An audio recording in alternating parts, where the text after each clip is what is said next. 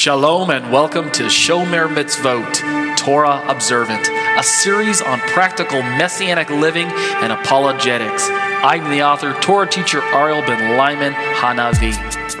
Torah observance is a matter of the heart. It always has been and always will be. The Torah proper instructed the people of Israel to love Adonai your God with all your heart, with all your being, and with all your resources. This is where Shomer Mitzvot begins by loving Hashem and accepting Him on His terms. By this, I mean accepting His means of covenant obedience. For today, this means acceptance of Yeshua, His only Son, for Jew and non Jew alike.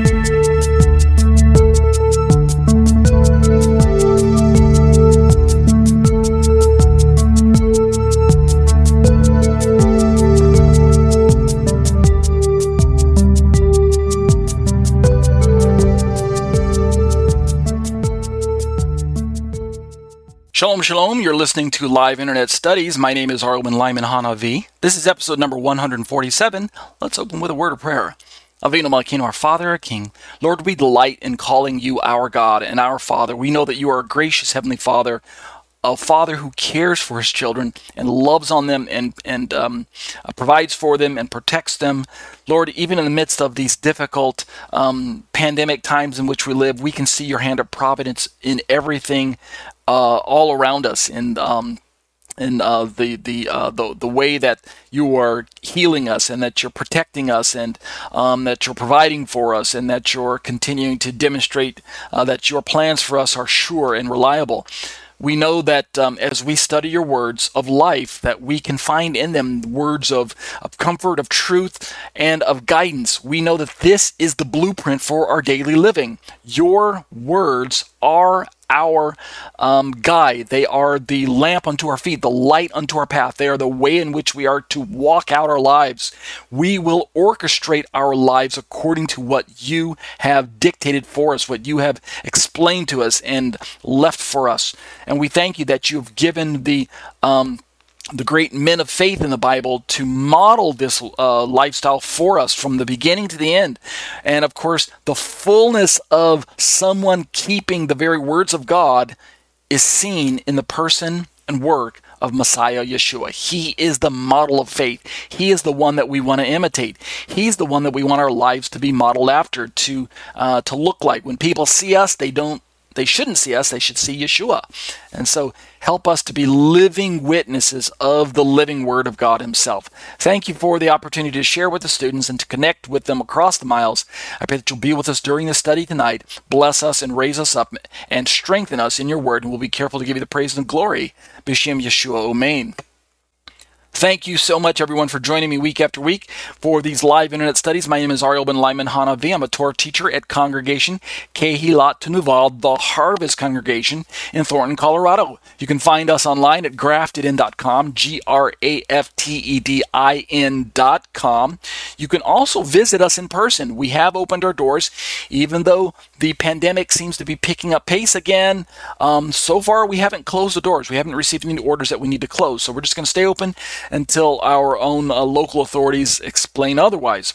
If you do find us online, however, as you can see on my screen right now, take notice of the link to the YouTube videos that we do upload week after week. Mark is um, plugging along through his sermons. He's on a, um, a sermon set entitled Building the Church One Dinner at a Time, where he's talking about um, bringing people into your home and inviting them to sit around and just have some snacks or desserts or a light meal. And then guess what? This is a perfect opportunity for you, the believer, to introduce Jesus to them, to explain the gospel to them. This is a great opportunity to witness to people around the dinner table, right? Table fellowship is a wonderful place to form relationships, not just with each other, but to form relationships with the living God. So, hope you guys are enjoying the sermon series that Mark is going through.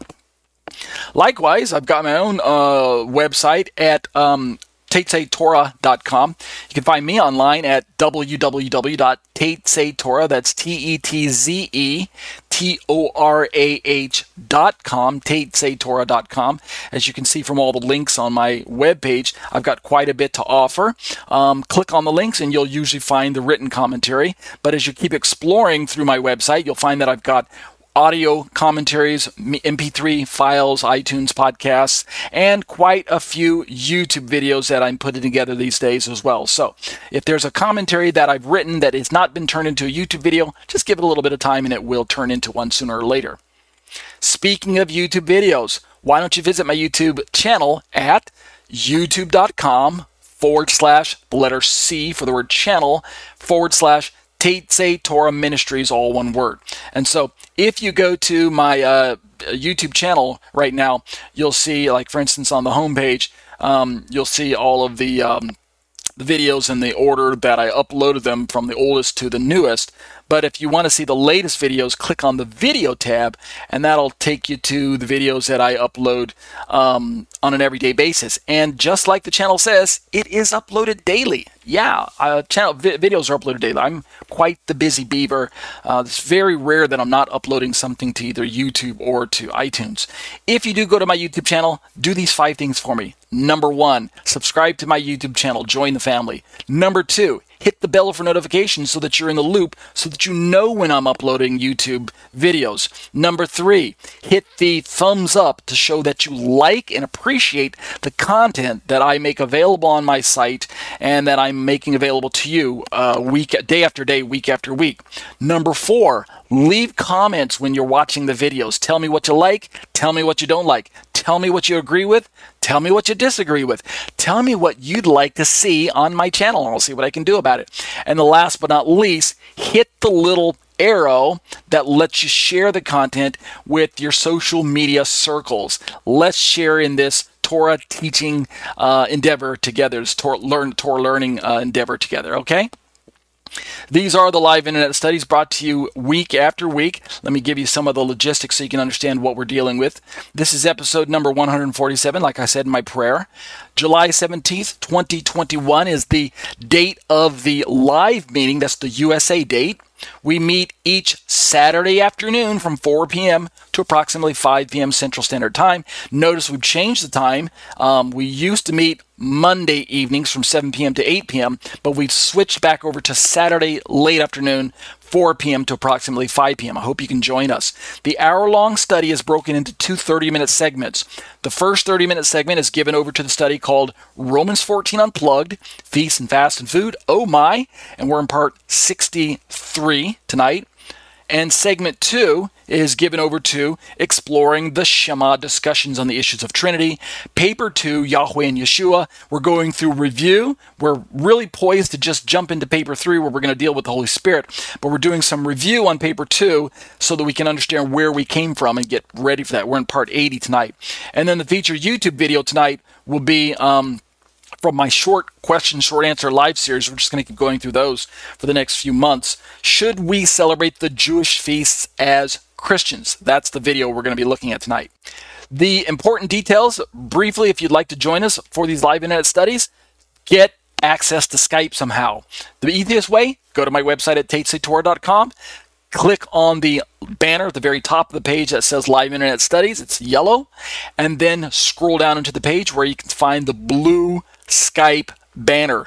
Click that blue Skype logo and it'll take you right into the live study if I'm conducting it at that moment. Your browser will do all the work for you. So that's the easiest way to join Skype. Alrighty. And by the way, one last thing, real quick. If you are on my website, take a brief moment and scroll down to the very bottom of the page in that black footer section where you can see some Hebrew writing and look at that little yellow donate button if the Lord is laying it on your heart to bless me financially, and I could sure use the help during this difficult time while I'm out of a job, this is the way that you can do it. Um, you can donate securely via PayPal using a credit card linked or a debit card or a bank account. Either way, it's all secure, so you don't have to worry about anything there. Uh, your browser do the rest of the work. Just click the donate button and follow the prompts and go from there. And I do sure appreciate um, your generosity. As I like to say, be blessed as you seek to be a blessing to others. Let's turn to Romans 14 Unplugged Feasts and Fasts and Food. Oh my. We are in the study and we finally finished the introduction, background, and historical audience. We talked at length about the fact that Christianity in the first century was an offshoot of Judaism. And it's so important that we make that connection because it's so easy for us to think that based on, for instance, the historical account of the um, expulsion of the Jews from Rome that took place shortly before Paul wrote his letter to them, I would say late 40s, early 50s is when that um, expulsion from Emperor Claudius took place, some, something like that. That's what most historians put the time frame as. But unfortunately, we are so easy to take that expulsion as an indication that God is no longer dealing with the Jewish people as a group, and that He's turning to the um, turning to the Gentile Christians, and that the Gentile Christians don't need to concern themselves with the um, uh, Jewish people as a whole. And so that would be a very bad way to interpret your Bible. So what we're doing is we're looking at the background and historical information of the expulsion and how it impacted the Jewish community. Yes, it probably decimated them. However, it did not, I believe, leave the um, Christians in a place where they couldn't have a viable Jewish community to connect to. In fact, I believe that we could kind of downplay the expulsion a bit, uh, so as to say that it wasn't all of the Jewish people that were expelled, but it, rather it was all of those who were the troublemakers, or all of those in a certain region, maybe a certain uh, city in Rome, or a certain um, neighborhood or such of Rome. Um, go back back and read through the uh, introduction information in my commentary available at tetzetorah.com and gain the perspective that I um, presented, especially using the, the historical account as told by Mark Nanos, a Jewish historian. Um, who believes that uh, there was still a very strong Jewish presence there. So much so in Rome that Paul could write to the Gentile Christians and expect them to stay connected to the Jewish synagogues. So, what we're going to do tonight is we're going to begin to turn into my own study, and I need to rehash some of the um, scope and style of the study. As you can see on my screen right now, I've got these bullet points. Let me just read down through these real quick. I won't spend a lot of time in this part tonight. This will uh, just kind of set us up for what we're going to be con- continuing to look at. But this is just re- kind of review, reminder. Um, I had these bullet points written in my notes about uh, the background material and the overall scope and style of the study. Let me just remind you of where I was going. I took chapter 14 of Romans, and I broke it down into these um, uh, 10 or so, uh, what do I have there? 1, 2, 3, 4, 5, 6, 7, 8 bullet points. And this is my own uh, kind of um, outline, uh, nothing really fancy, just the topics that I wanted to ask. And I put them all in the form of questions. So in verse 1, Paul talks about the weak in faith. And so I asked the question, who are the weak in faith? And we talked about that already weeks and months ago, but we're going to just kind of keep reminding ourselves of this idea. Who are the weak in faith? Uh, what are we looking at? Um, and why does it impact us for 21st century understanding of the Bible? What if I were to tell you, let me back up. What if I were to tell you that the weak in faith are probably not Christian Jews keeping Torah but believing in Jesus? In other words, Messianic Jews who, who still keep Torah. What if I tell you, contrary to popular Christian theology of the day, the weak in faith are not Messianic Jews. What if I were to tell you that instead there's a high probability that the weak in faith are instead unbelieving Jews who are nevertheless interacting with the Jewish and Christian communities who are believers as they discuss the topics of who Jesus really is. Is he the long awaited Messiah that we've been waiting for? Speaking from the unbelieving Jewish perspective or non Christian Jew in that day, they would have had a a faith in God, they would have expressed a monotheistic faith in God, and they would have demonstrated a loyalty to God's Torah. This would have been the national Jew of Paul's day. However, he may not have articulated a belief in Jesus as Messiah, but if he wasn't hostile to the idea, then he was open to having dialogue with Christian Jews and Christian Gentiles about the prospect of Jesus being the Messiah. These are the weak in faith that I believe that Paul wants the Gentile Christians, the brothers, the Messianic Jews to continue to interact with, to pray for, and to do what they can to try and bring them and win them over to a belief in Jesus as Messiah. How are they going to do that if they're breaking off and forming their own communities? How are those Christian communities going to continue to reach out to those synagogue Jews if they're separate from the synagogue? Aha, that's the challenge. I believe that the that Paul wanted the Gentile Christians to stay connected. And indeed, there was not the split between church and synagogue in Paul's day like we uh, experience it today. Let's keep reading. The second bullet point deals with chapter 14, verses 2 through 4. What is the contrast between anything and vegetables? Most of us are taught that Romans 14 represents Paul explaining that really, like we read in verse 14 and 18, 14 through 18 later on, really, um, kosher requirements, keeping kosher, keeping the biblical dietary lifestyle, all of that really has been set aside and relaxed in the truth of Messiah, in the fullness of Jesus' um, uh, death and, uh, on the cross. Um, Jesus did what we couldn't do. He fulfilled the law, and so we don't really have to worry about that anymore. That's what really taught. Um, Moses has been filled up to its fullness. Uh, the law has been fulfilled. It's been set aside, relaxed, done away with, um, and now we're under a new law, a better law, the new covenant. And so, in this discussion, it's not necessary to keep kosher. It's not even really advantageous to make a difference between clean and unclean. So, really, you can eat anything you want. Um, but there's still going to be people out there who have this um, kind of suspicion about what's clean and what's not clean. And so, no, how much more the Jews in Paul's day who were still raised with kosher issues, they're going to want to keep dietary laws, uh, even though they're Christians. And so, what do we Gentile Christians do about all that? Well, that's the normal discussion. But what if I already tell you that actually, it's probably not a kosher discussion at this point, where Paul's talking about the contrast between anything and vegetables. I think it's better understood from the perspective of fasting and non-fasting, eating and not eating on certain days, and we'll get to that those days in a second.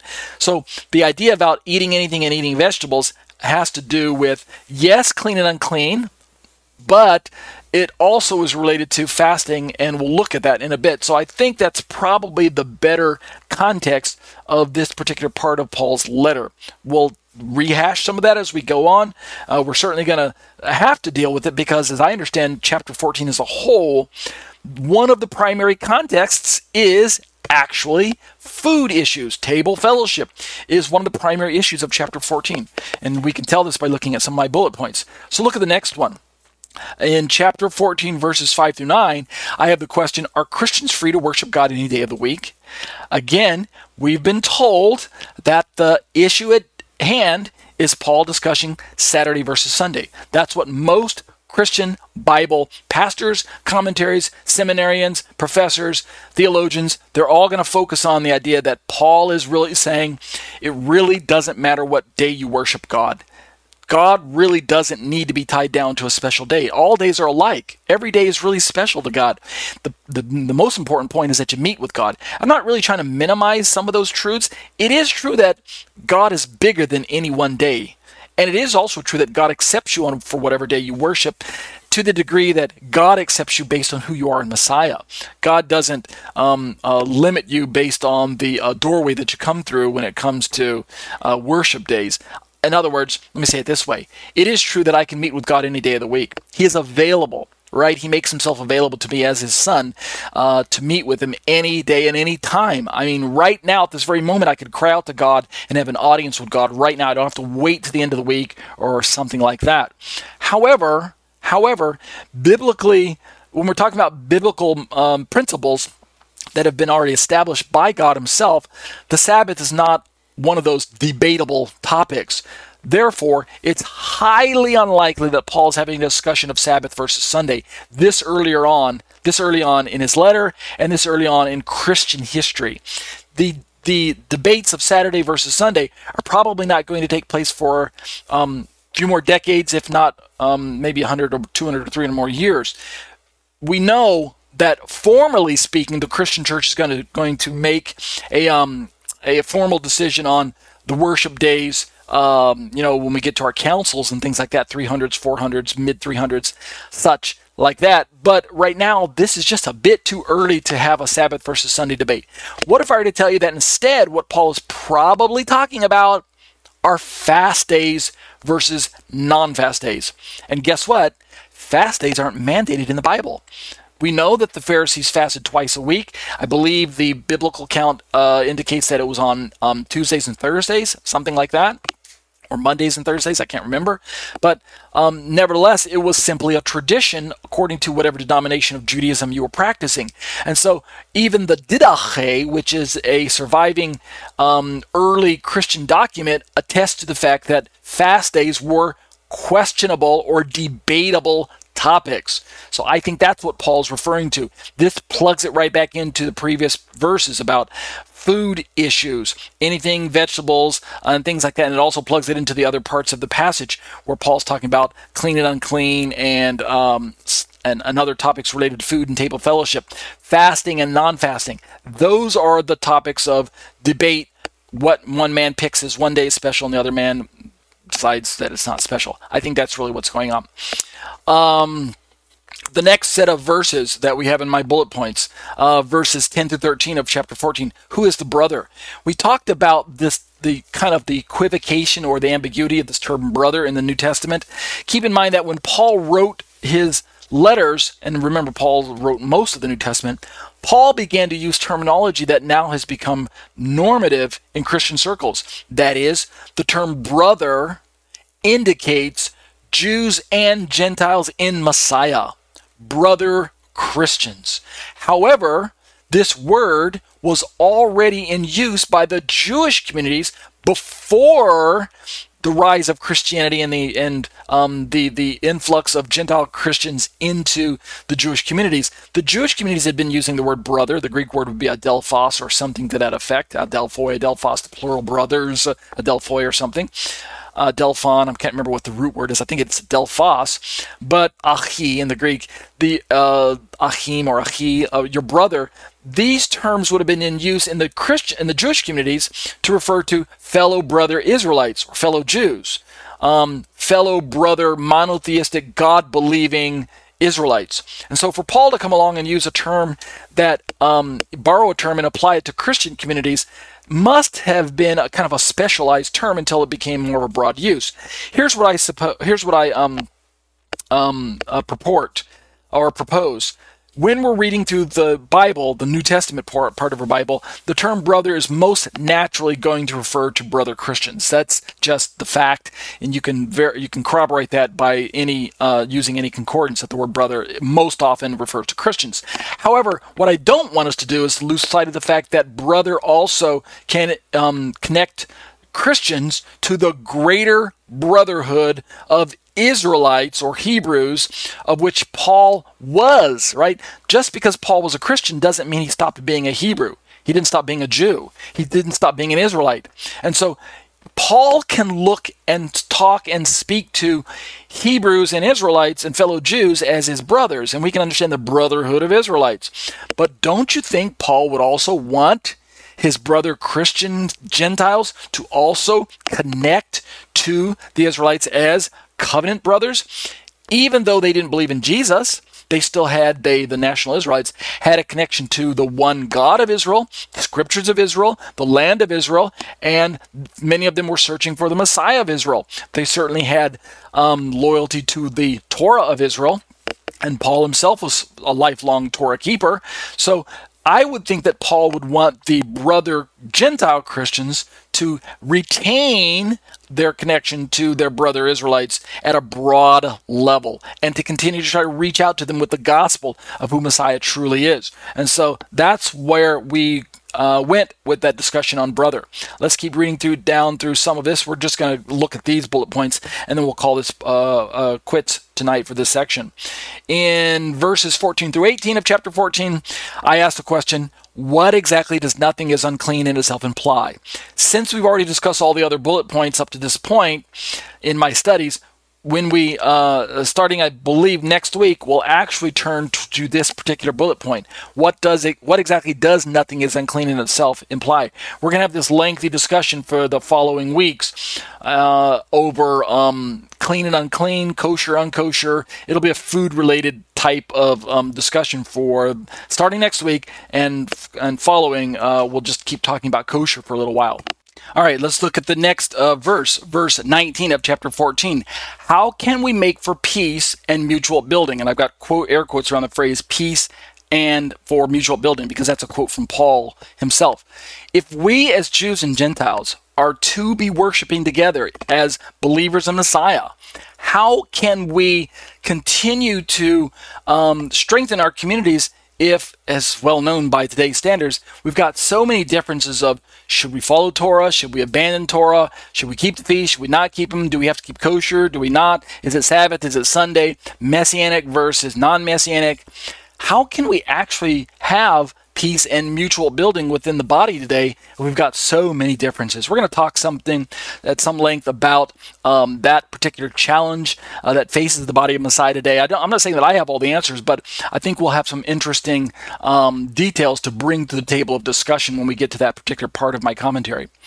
In uh, chapter 14, verses 20 and 21, I asked the question what does everything is indeed clean mean? This is going to connect us once again back to the kosher d- uh, discussion as Paul brings up this topic, um, uh, table fellowship. Um, but it'll be a little bit broader than that. Um, it should include uh, topics related to not just table fellowship and food related issues and clean unclean.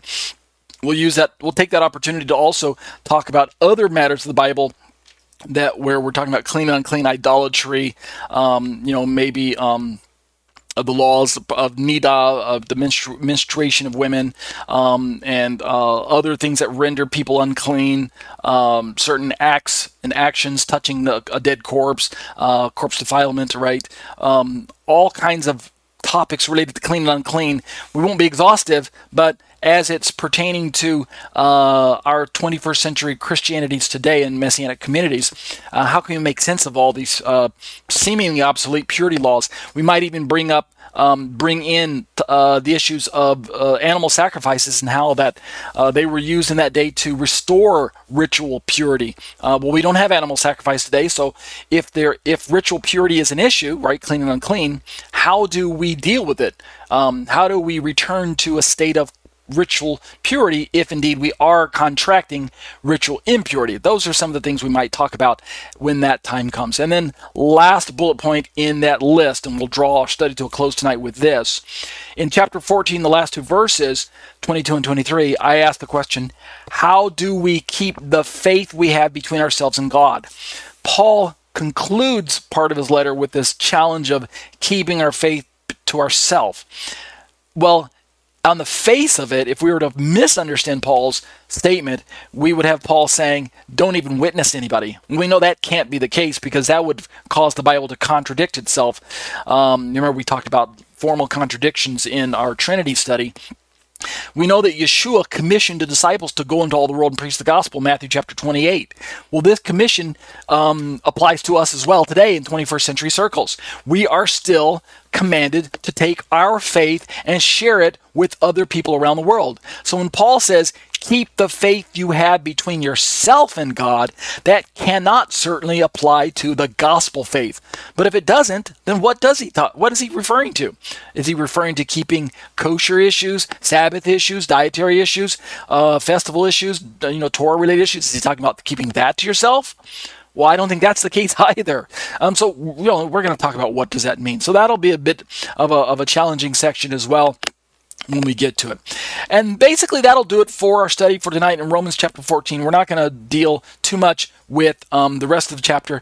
Uh, when, like I said, when the time comes next week, we'll uh, jump into, I believe we're ready for this bullet point right here. What exactly does nothing is unclean and does self imply. I think that's where we're going to go next week, okay?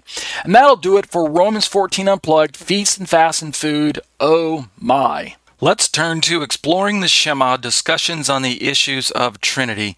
Last week we left off talking about Dr. Tuggy and his form of Unitarianism, which of course doesn't leave room for one being known as God broken up into three persons, also known as God the Father, God the Son, God the Holy Spirit.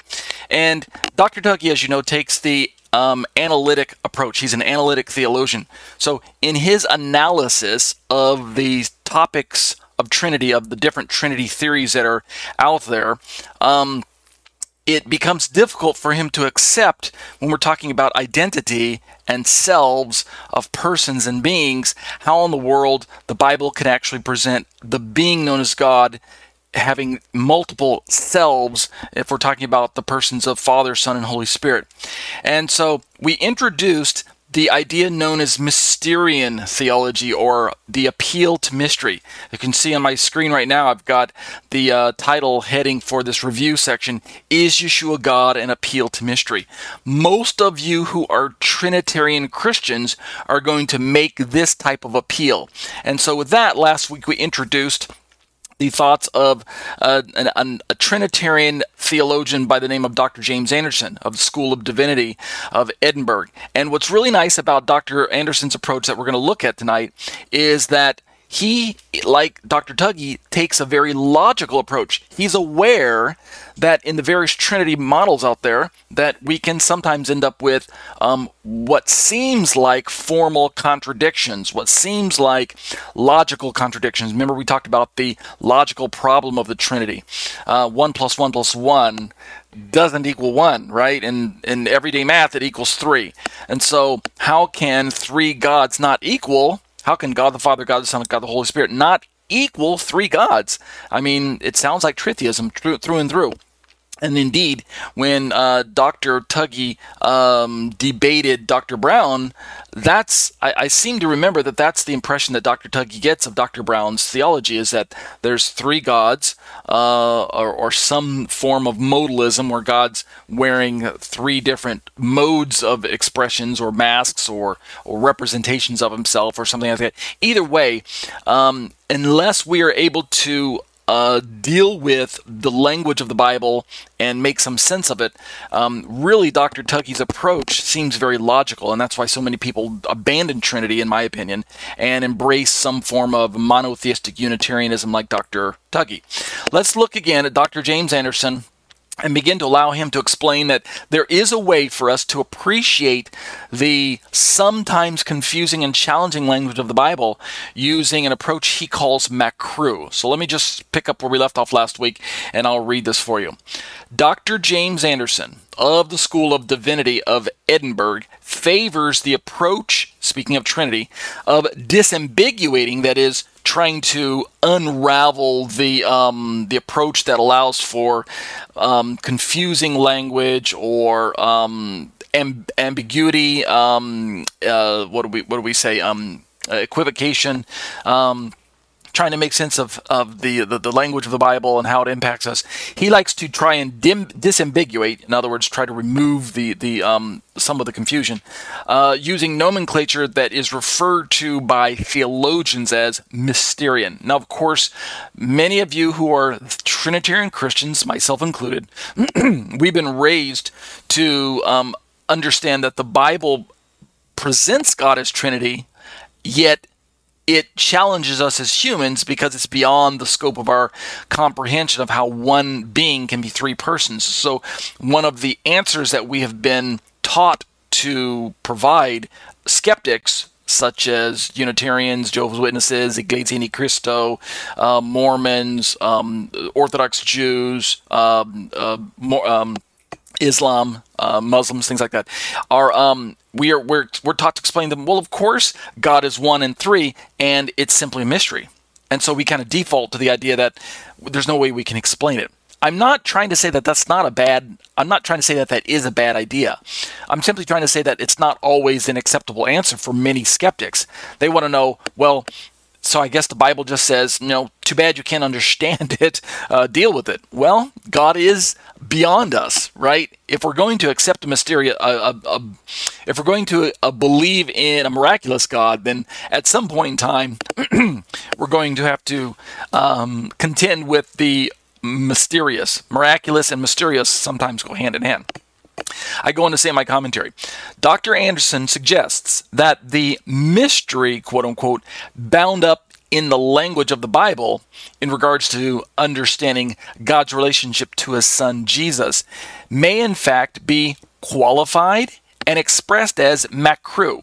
Now, I say in my commentary that this is a proprietary term that I believe that Anderson himself coined. So we've got this um, uh, term, MACRUE, M A C R U E.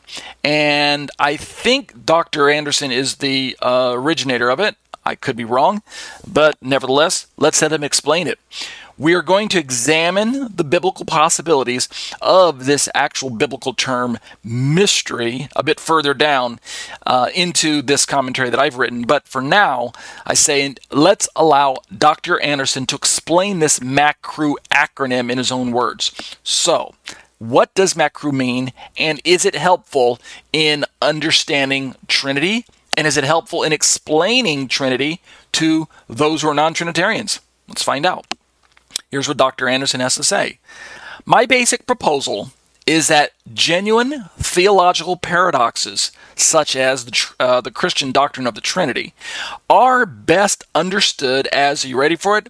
Merely apparent contradictions resulting from unarticulated equivocation, aka MACRUE. So, in case you didn't catch it, the acronym is formed from the phrases merely for the M, apparent for the A, contradictions for the C, resulting for the R, the from isn't represented in the acronym, unarticulated for the U, and equivocation for the E. So, in case you're wondering, what is equivocation? Let's just click my little definition and you can find out.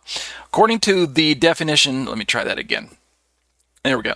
Equivocation is a noun, and it's the, the dictionary definition is the use of ambiguous language to conceal the truth or to avoid committing oneself. So, ambiguity is sometimes referred to as equivocation. Equivocation and ambiguity are, are uncertainty or vagueness, uh, ambivalence, indecision, doubt, uh, doubt, uh, beating. These are just the thesaurus definitions that we can see on my screen right now. Now, what I think Dr. Anderson is trying to communicate to us is that as we read through the Bible, we find uh, statements and sayings and words and terms that at face value can either be understood one way or another way, and without the benefit of context of either the speaker or the surrounding circumstances or the surrounding uh, verses or chapters or books or even Bible as a whole, then we may not properly understand what the terminology is trying to convey. Let's give you some examples. If we say that uh, in the beginning was the Word, and the Word was with God, and the Word was God, John 1 1, at the very end of that verse, where John says the Word was God, if we entertain a discussion where the term God in that verse means that Jesus is, or I should say, the Word is the being known as God, well, then, if we try to, with the same conversation as Trinitarians, explain that Jesus, who is this word that became flesh, Jesus is God, and we spit that out of our mouth, Jesus is God, or we see it on a bumper sticker. Well, then, because we've already defined the word God in this verse as the being known as God, then we're trying to say that Jesus is the being known as God. Well, if this is the case, and we already know that Jesus is the Son, then aren't we in fact saying that the Son is God? Well, I think we are saying that. But if we already affirm that the Father is God, then if we affirm that Jesus is God and that the Son is God, then can't we, using the same logic, if we keep following through, can't we say that the Father and the Son are the same being, or the Father is the Son?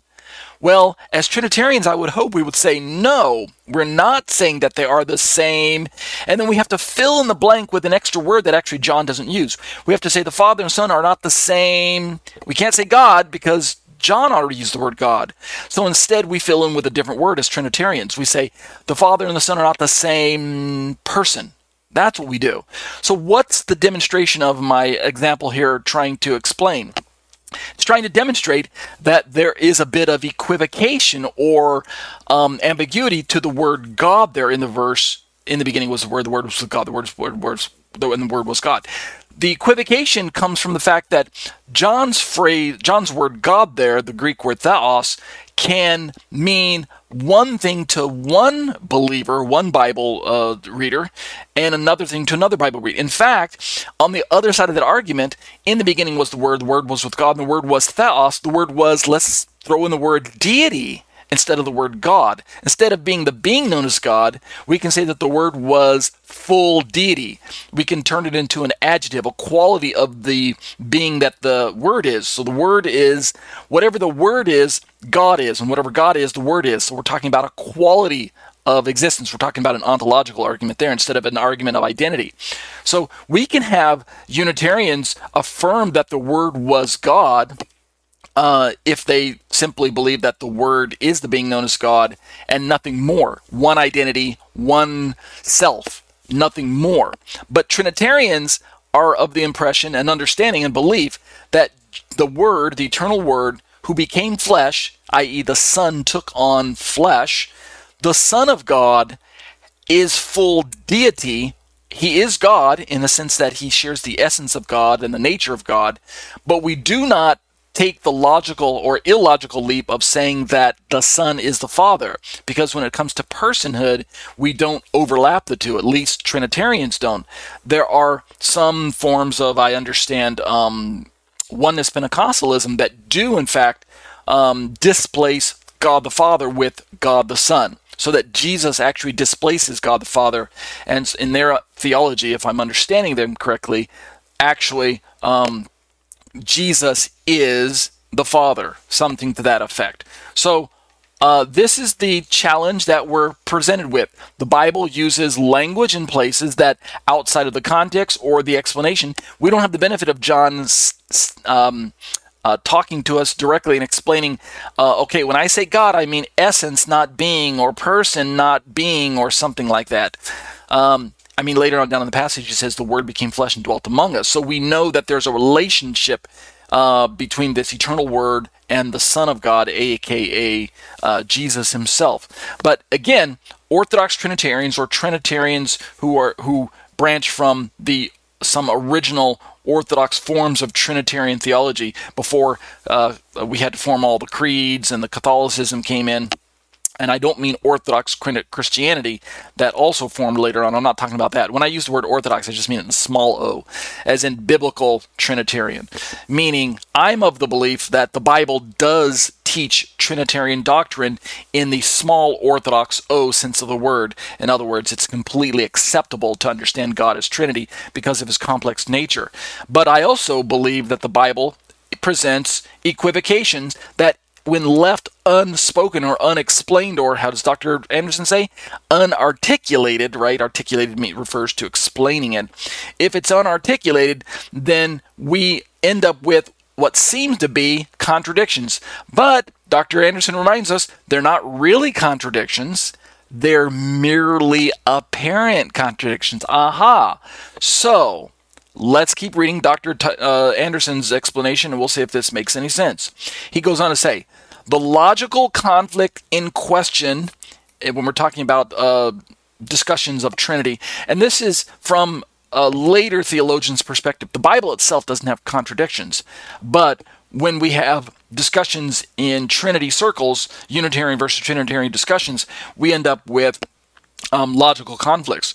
But Dr. Anderson says the logical conflict in question, when we're talking about biblical topics known as the Trinity, they're rarely, if, if ever, explicit. In other words, the Son is God and the Son is not God. We don't find that language in the Bible. We don't have contradictory statements like, um, in the beginning, God created the heavens and the earth. And then the very next uh, chapter says, in the beginning, Jesus created the heavens and the earth. Okay, that would be really weird if we read it that way. Instead, we have language that hints at or reveals the complex nature of the fact that the, the Word made flesh, the Word, the eternal Word, was with God in the beginning. And it tells us this uh, in John, but then when we read Genesis 1 1, where in the beginning God created the heavens and the earth, we have to keep in the back of our mind that actually, when it said God there in Genesis, this must allow for this word who's not mentioned in Genesis, but nevertheless must be there. This word who is Yeshua, even though his name isn't Yeshua at the time of the uh, writing of Genesis, this word nevertheless is co creating with God or is the agency of creation, if you want to describe it that way. Co creating. Um, it's one God doing the create, creating, as if, again, we're talking about mysterious language. So don't expect the Bible to come out and say, well, in the beginning, God created the heavens and the earth, and then later on to say, in the beginning, Jesus created the heavens and the earth. Instead, we have passages like Paul explaining in Colossians and pl- other places, uh, all things were created by him and for him and through him, and things like that. John telling us that with him, without him, nothing was created that that is created, nothing existed that does exist. Things like that. So we fill in the blanks where explicitly the Bible doesn't come out and say certain things. Dr. Anderson says, speaking of the logical conflicts that we have in our later discussions, um, it may constitute a formal contradiction as seems to be the case with the set of claims that a leading analytic Christian philosopher, I think he's referring to Dr. Tuggy there, analyzes. So, um, in Dr. Anderson's opinion, what we simply have are arguments or logical conflicts in the minds of humans, but the Bible really isn't in conflict with itself. That's really important for us to walk away with. Dr. Anderson believes, and I agree with him, that the Bible doesn't contradict itself and therefore it has no co- logical conflict from one part of the Bible to the other part of the Bible.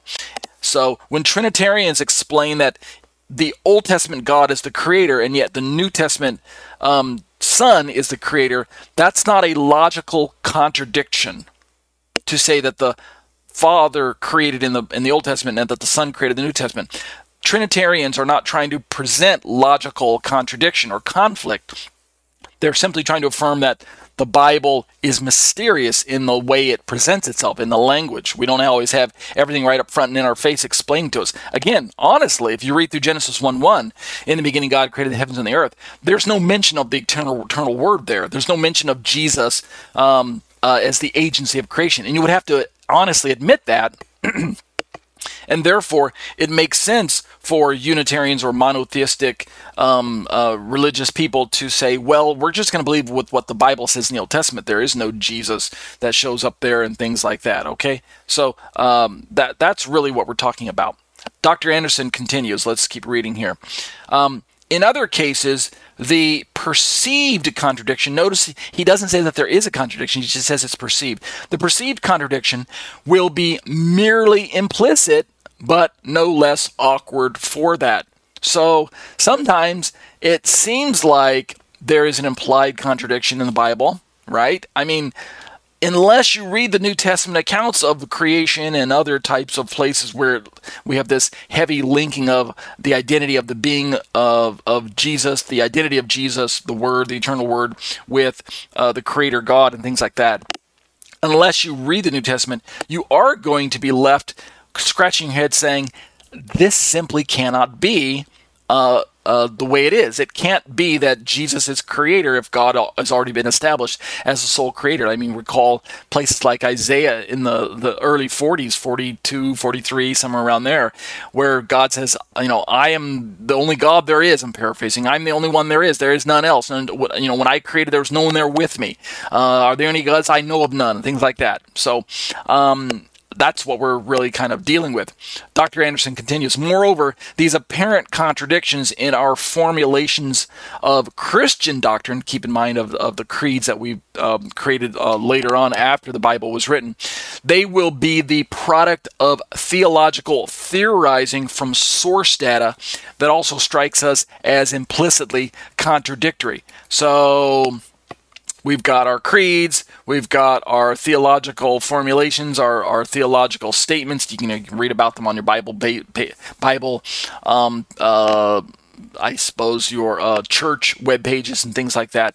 Uh, does the Bible contradict itself? No, but when we make um, uh, creeds, well, we're fallible, and so it's possible we could make confusing language there, right? We talk about um, uh, God the Father, God the Son, God the Holy Spirit. And we use the word God three times. We're trying to talk about the being who expresses deity fully across the persons, and yet those who are not um, of that persuasion, you know, Unitarians, are going to just see through the word three. They're going to see the word God showing up three times, and so that's really kind of what Dr. Anderson, I think, is trying to alert us to. He goes on to say, after all, the Bible nowhere makes any explicitly or formally contradictory statements about God's triune nature, right? Again, we don't have something, when we're talking about formally contradictory, that's like having a verse saying, in the beginning, God the Father created heavens and the earth. And then maybe another part of the Bible where it says, in the beginning, God the Son. Um, let's see, how can we make it formally contradictory? Um, God is creator, the Son is creator. There, I'm sorry, the Father is creator in one passage. And then another passage says the Son is creator. And then a third passage that says, therefore, the Father is the Son. Okay, the conclusion to my syllogism here would be a contradiction. The, to say that the Father is creator is not contradictory. To say that the Son is creator is not contradictory either. But to say that therefore the Father is the Son, well, that's a contradiction, right? That doesn't work because now we're confusing two selves, and that's where people like Dr. Tuggy would, would step in and cry foul, and I would too. So um, we have to we have to allow the Bible to speak for itself. It says what it says, it says the Father created, it says God is the creator, and we also see verses that explain unambiguously that the Son created, right? And yet that's not contradictory um, because we understand that the Son is full very deity. He's fully God. He's fully he, he's he's truly God and truly man. I don't want to say 100% God and 100% man because that that's contradictory in the math also. 100% plus 100% equals 200%, and that's not really what God or Yeshua is. So, um, but God, the Father is fully God and the Son is fully God or truly God. We can use those. Right? I think that's how the confessions uh, um, uh, terminal. That's the terminology they use: fully and fully, or truly and truly, something like that. Uh, Dr. Anderson continues. Um, so the Bible doesn't make any explicitly or formally contradictory statements about God's triune nature, but rather what it does is the Bible supplies copious data. That is a lot of data about God from which we infer the sort of neat succinct set of statements which go on to serve as formal statements of Orthodox Trinitarian belief, such as, and he gives an example, the Athanasian Creed. So that's really what happens is we know that the Bible doesn't have all the extra language that the creeds um, represent, but we also admit that the creeds become necessary for us to articulate where the Bible leaves out articulation. Right? We're back to that limit information limitation concept all over again. The fact that the Bible doesn't give us all of the language that we would prefer to have, but nevertheless it is complete in its revelation. At the end of the day, the Bible is all we really do need. Don't get me wrong. The creeds are helpful, but they are put together by fallible men. The Bible itself is infallible in its original autographs. As I understand it, God's Word doesn't contain fallacy. Um, yes, copyist errors and scribal errors and uh, oh, scribal omissions and swaps and, and uh, emendations. Yes, we have those types of things, different manuscript families. Okay, I understand all that. But the point I'm trying, trying to make is that at the end of the day, base your belief on what the bible gives you. And if there are not if there's not enough articulated information for the bible to give you a proper understanding of god well then keep digging keep digging um, and pray pray about uh, understanding and affirming that which you can't fully even understand. I mean at the end of the day god is miraculous aka god is mysterious Let's conclude our study tonight with just this quote from uh, uh, Dr. Uh, Anderson, and we'll pick this up again next week. Dr. Anderson says, Furthermore, these doctrinal inferences are not conducted in an epistemic vacuum, so to speak. So when we say epistemic, let me just focus on that word for a second so you can see what I'm talking about. Epistemic is related to the word epistemology. Epistemic is an adjective. Uh, the dictionary definition is that epistemic is related to uh, knowledge or to the degree of its validation. So when we're talking about the subject of epistemology, we're talking about a branch of science that deals with seeking to separate fact from fiction and uncover the origins of truth. How can we get at what is truly true and understand where it comes from? Um, how can we affirm truth and separate it away from uh, hearsay and, and fiction and rumor and bad uh, information? In today's parlance, we would say, how do we separate the real news from, you guys ready for it? the fake news, right? Fake news, there's that phrase.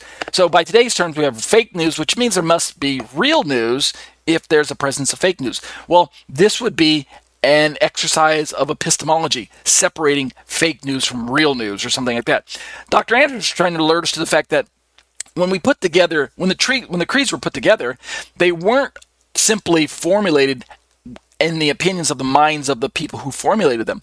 Obviously, and here's what he's going to say they, speaking of um, the doctrinal inferences that we read about in our creeds, they draw on a considerable amount of extra biblical background knowledge and prior experience about the concepts and categories employed by the biblical text. So the creeds are based on what the Bible teaches and they're based on the discussions of the topics of the Bible, so that the creeds at the end of the day are trying to closely uh, articulate the truths of the Bible, even adding words that the Bible doesn't use, right? We've got the homoousios and and the, the, all these kinds of words. Even the word Trinity doesn't show up in the Bible. The critics are fond of reminding me. But nevertheless, we're trying to supply extra terminology that is rooted in the concepts and categories that are employed by the biblical text. Dr. Anderson continues, which would include natural intuitions about conceptual entailments and metaphysical necessities. So even Dr. Tuggy, who's a Unitarian, in his uh, theological theorizing, in his um, in his analytical theorizing about trinities and unity, you know, is God one, is he three, and the things like that, he has to employ different language and concepts that are extra biblical, but nevertheless are rooted in the concepts and uh, metaphysical necessities that the Bible would uh, um, hint at or um, point us towards or, or orient us towards. So, um, you know, God himself doesn't come out in first few verses of, of the Bible and say, I am God and here's what I'm made up of. This is the ontological breakdown of what I am. Now, God doesn't do that for us. So we come along as humans and have discussions on the issues of Trinity, like we're doing right now. Dr. Anderson con- uh, concludes in this little section. We'll pick this up next week, so don't worry. He says, As we will see, this fact has significant epistemic consequences. Again, epistemic is related to the idea of searching for truth, searching for um, knowledge. Uh, let me just pull up the word again. It's related to knowledge or to the degree of its validation. Um, so we have a statement of truth, a truth statement, a fact statement, and it's our job to investigate. Is it real news or is it, you ready for it? Here's our phrase again. Is it fake news? All right. And that'll do it for um, um, exploring the Shema discussions on the issues of Trinity. We'll pick this up again next week, okay? Let's turn to the liturgy for tonight. Remember, last week we looked at a few passages out of the uh, book of Exodus, three verses from Exodus chapter 3, verses 13 through 15. And I read the English only, and I said I was going to read the Hebrew tonight. And then next week, what I'll do is I'll break down some of the nuggets out of the Hebrew, out of this fascinating dialogue between God and Moses about God sending Moses before the people of Israel so that he can then go before the Pharaoh and explain to the Pharaoh, Let my people go, they are my people. But before Moses goes to the Pharaoh, he wants to know, as he goes before the children of Israel and the elders, who am I going to say has sent me? Right? They're going to ask me, you, you're being sent, but who is the one that's sending you? What's his name? And so this is the interesting dialogue. This is one of my favorite passages in the Bible. So let's just look at the Hebrew tonight over here on the right side of the page. I'm not going to explain it tonight. We'll read the Hebrew only, and then I'll explain it next week, okay? Starting in verse 13, it says, Vayomer Moshe el ha-Elohim, hine anochi va el bnei Yisrael, va'amarti lahem, Elohe avotechem, shalachni alechem, va'amru li ma shmoma omar elo um. You know, what's his name? What do we what what what can we make of this? What do we say? Uh, verse uh, 14 uh, reads, Vayomer Elohim El Moshe, and then listen to God's answer about what his name is. He says the famous three words, Ehyeh Asher Ehyeh, right, which has been translated either as I am who I am, or I will be who I will be, or something like that. Um, what does all that mean, right? And can we gain any insight from even looking at, say, the gr- grammar behind the Hebrew? I think we can. So God says to Moshe, Ehyeh asher ehyeh, vayomer ko tomar livne Yisrael, ehyeh shalachne alechem. And then verse 15 uh, continues, Vayomer od Elohim el Moshe, ko tomar el bnei Yisrael. Adonai Elohe Avotechem, Elohe Abraham, Elohe Yitzchak, Ve'Elohe Yaakov, Shalachni, Elechem Ze Shmi Le'olam, Ve'Ze Zichri Ledor Dor. And that'll do it for our liturgy from the uh, Tanakh, specifically from the uh, Torah. Let's turn to the um, Apostolic Scriptures New Testament uh, selection. We read Romans 14 1 through 3 last week in the English. Tonight I'm just going to read the Greek, and then we'll keep working our way through this passage since this is our uh, focal passage in our Roman study. Romans 14, verses 1 through 3, we're starting right over there on the right side of the page with the Greek. The Greek, verse 1 says, Ton de astenunta te piste pras lambaneste me eis diakrises dialogismon. Verse 2 says, Hos men pistue fagen panta ha de astenon lacana estie. Verse 3 says, Ha estion ton me estionta me exuthenato. Ha de me estion ton estionta me crineto. Ha theos gar auton proselabato proselabato and that'll do it for our liturgy for tonight let's watch the short little video. It's about five minutes long, I think. And then after the video, we'll simply dismiss in prayer. You guys ready? Here we go.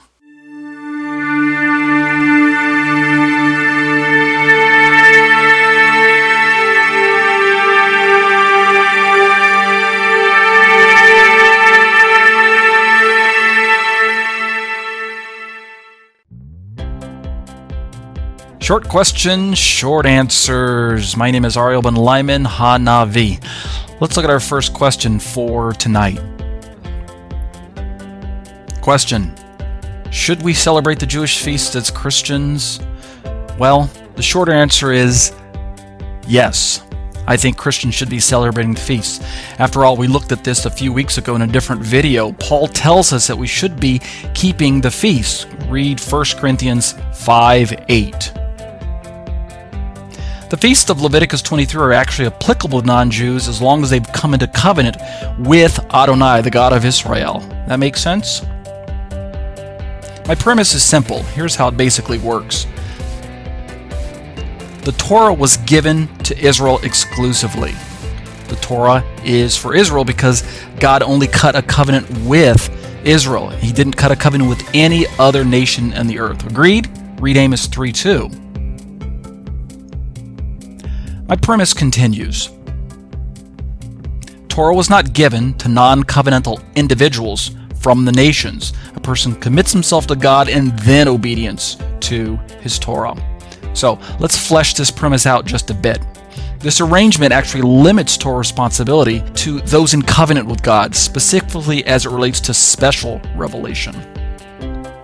So I wouldn't say that the Torah is for non Israelites, right? My thesis hinges on the reality that a genuine covenant member joins the remnant of Israel via faith in Yeshua, and that's what makes him a genuine covenant member. So don't be confused. I didn't say this makes him Jewish. Keeping Torah doesn't make you a Jewish person. So to imagine that Gentiles keeping Torah in the time period of the Tanakh makes them Jews is a rabbinic fallacy. It's anachronism. To be sure, if you look up a different version of the Tanakh, uh, the Stone Edition, it actually translates the Hebrew word ger as uh, proselyte. But why do the Jewish translations opt for proselyte in these verses? It's because the prevailing view of traditional Judaism believes that the Torah is for Jews only. Thus, ancient theology shapes modern theology. Thus, whenever modern Jews find a non Jew in the text keeping commandments that are meant for exclusively for covenant members, they think that it must be because they're trying to become legally recognized Jews, and that kind of clouds their theology. Let's put it another way traditional Judaism doesn't believe that Gentiles can be covenant members without being converted to Judaism. So they don't think that the Torah is for Gentiles. In the understanding of traditional Judaism, all Israelites, past and present, are actually Jewish by identity. Of course, I categorically disagree with this position. I don't believe that the Torah is a Jewish only document at all. I think it becomes necessary for us to differentiate between the terms Jewish and Israelite, especially in, in theologically uh, crucial arguments like the ones we're having right now. Basically, it looks like this all Jews are Israelites, but not all Israelites are Jews. Does that make sense? I'm simply trying to enforce that Jews and Gentiles who are genuine covenant members through Yeshua are in fact Israelites, and that gives them Torah responsibility, actually binds them to it. The secret is in affirming the truth that Israel is a mixed ethnic group, right? She's not all Jews, she's not all Gentiles, as if anyone were arguing that position seriously. Instead, really, what is Israel? Israel is a bouquet. Israel is a bouquet. Look at all the people. She's a bouquet of Jews and Gentiles, both in covenant obedience to God and His Torah.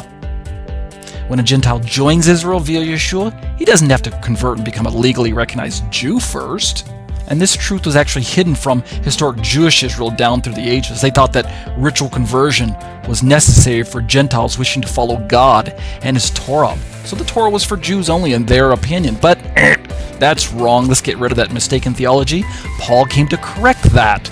And he describes his, his theology as the mystery of the gospel.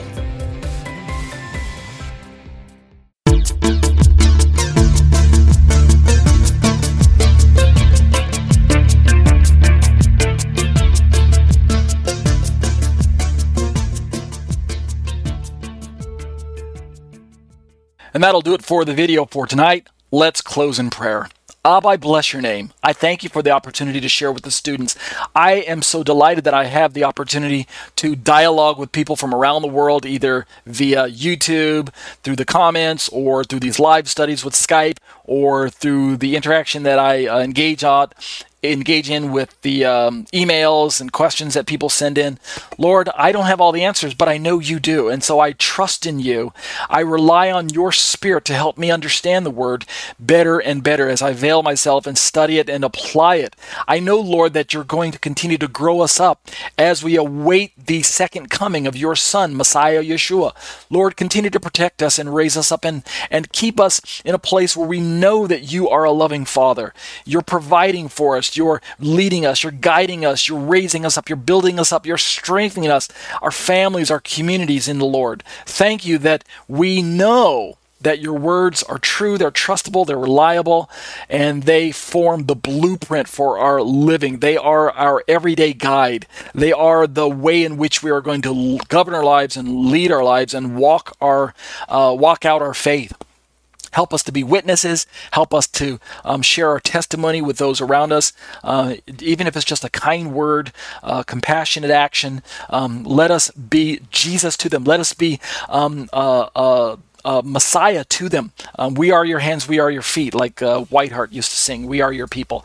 Thank you for this opportunity. Continue to go with us through this week. Continue to um, um, give us a a desire to connect to one another uh, through our social media uh, platforms and things like that and stay connected um, as we uh, continue to uh, fellowship with one another and bring us back together next week, rested and refreshed. And we'll be careful to give you the praise and glory. B'Shem Yeshua. Amen. That concludes our show for today. It is my desire that this continuing series of teachings will assist the average non Jewish believer or new Messianic Jewish believer in his desire to become a more mature child of God. And now, O Israel, what does the Lord your God ask of you but to fear the Lord your God, to walk in all his ways, to love him, to serve the Lord your God with all your heart and with all your soul, and to observe the Lord's commands and decrees that I am giving you today for your own good? To the Lord your God belong the heavens, even the highest heavens, the earth, and everything in it. Yet the Lord set his affection on your forefathers and loved them. And he chose you, their descendants, above all the nations, as it is today. Circumcise your hearts, therefore, and do not be stiff necked any longer. Because the Torah is written on the hearts of all who truly name the name of Yeshua as Lord and Savior, it is meant to be followed to the best of our ability we have no reason for fear of condemnation or the trappings of legalism. My name is Ariel Ben Lyman Hanavi. The intro and outro song were written, produced, and performed by Ryan Kingsley. For more information on contacting Ryan, you can reach me by email at yeshua613 at hotmail.com. That's Y E S H U A number 613 at hotmail.com. Or visit our website at graftedin.com. That's graftedin.com.